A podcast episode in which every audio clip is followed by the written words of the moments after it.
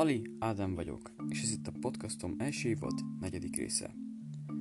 A mai napon kicsit a zenével fogok foglalkozni, és a zenéről fogok beszélni, ezen belül pedig arról, hogy miért jó, és esetleg miért nem jó zenét hallgatni.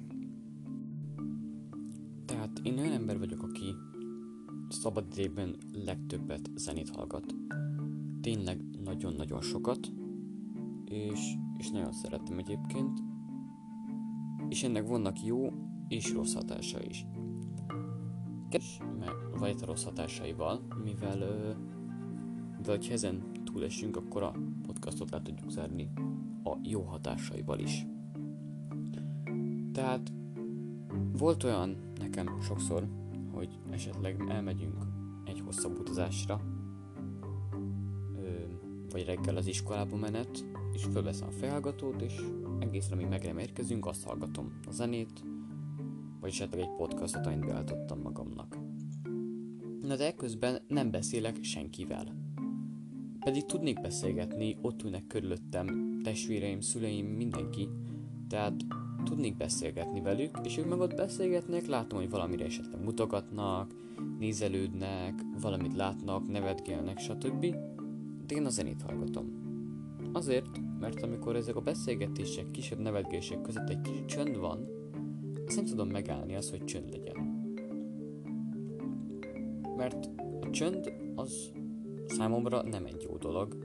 Én nem szeretem a csöndet. Én azt szeretem, hogyha vagy zajok, vagy zene megy körülöttem, és pont ezek miatt az iskolai dolgok, egy dolgozatírás, azok közben folyamatosan valamit pirizgálok, vagy a tollamat kattogtatom, és ezáltal valami hangot adok ki. Milyen rossz hatásai lehetnek még a zenének?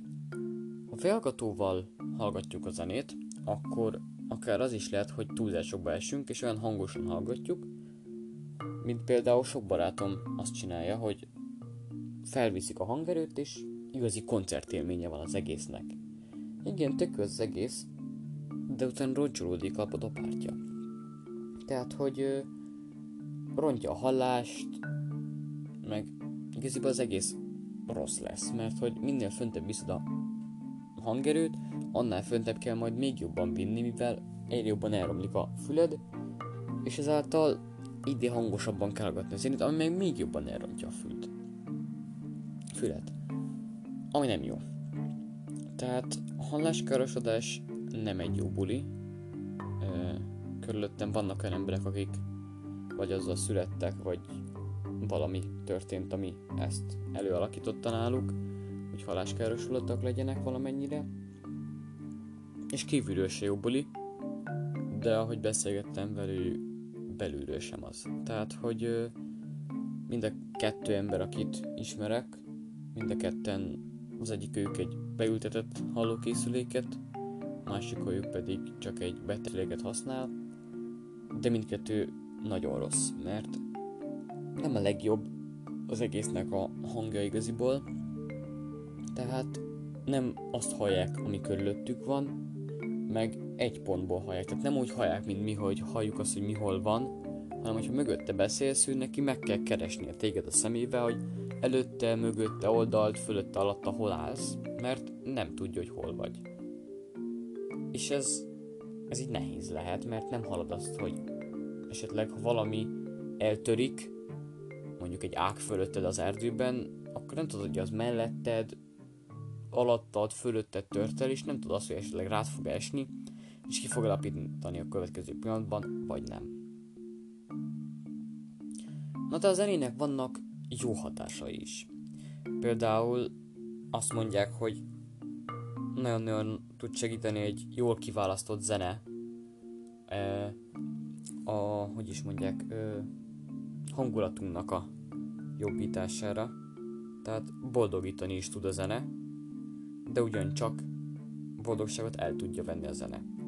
Attól függ, hogy milyen szövegezetű, milyen dallamú, milyen ritmusú, Igazából nagyon sok mindentől függ, ami a zenében van, meg attól is függ, hogy milyen személyek vagyunk. Mert például lehet, hogy az, hogy valakinek egy szomorú zene vidámságot ad, vagy egy vidám zene szomorúságot. Ami teljesen attól függ, hogy ő kicsoda, milyen előélete van, kik élnek körülötte, milyen környezetben él, ő maga milyen zenéket hallgatott hamarabb, milyen, zene, milyen zenéket preferál, meg ilyenek. Tehát nagyon sok minden nem változik az is, hogy milyen hatással van ránk a zene. De egyébként abban is jó tud lenni, hogyha egy helyen egy, ott kell mondjuk lenni órákon keresztül, és nem tudsz semmit csinálni, akkor feltetsz egy fülest, és hallgatod a zenét. Vagy akár az is lehet, hogy tanulás közben, miközben iskolában tanulni kell, és esetleg megengedik bent vagy otthon tanulsz, akkor feltetsz egy füles és beszélget, vagy beszélgetésük a többieknek nem tud zavarni, mivel a zene teljesen kizárja az ő beszélgetésüket. De van, aki nem tud tanulni a zenétől. Tehát van, aki teljes csöndben tud csak tanulni, ez teljesen embere válogatja. Én például zenével a fülemben dupla gyorsan tudok tanulni, mintha teljes csöndben lennék. Én egyszerűen bestresszelek a csöndben, mert nem tudom. Tehát ö, furcsa egy jelenség, de ezzel így együtt kell élnem. Zajtsám magam körül, és akkor így jó. Ö, tehát jó hatásként például még az is tud lenni, hogy kicsit így a zenei ízlésünket, meg a sok, sokszínűségünket, a lelki és zenei ízlés sokszínűségét is tudja fejleszteni. Tehát, hogy minél több zenét hallgatunk, akár mai zenéket, vagy klasszikus zenéket, az is fejleszti azt, hogy milyen zenéket hallottunk már valaha, és milyen lesz ezáltal az ízlésünk, a zeneérzékünk, meg a, az ilyen hasonló ilyen kis dolgok. Olyan, mintha naponta nem tudom, 50-szer bekötnéd a cipődet, és aztán kikötnéd, akkor az ujjad a végén annyira hajlékonyak lennének, a finom motorikus mozgásaid annyira jól ki lennének fejlesztve, hogy ilyen nem tudom, ilyen zseni ujjaid lennének.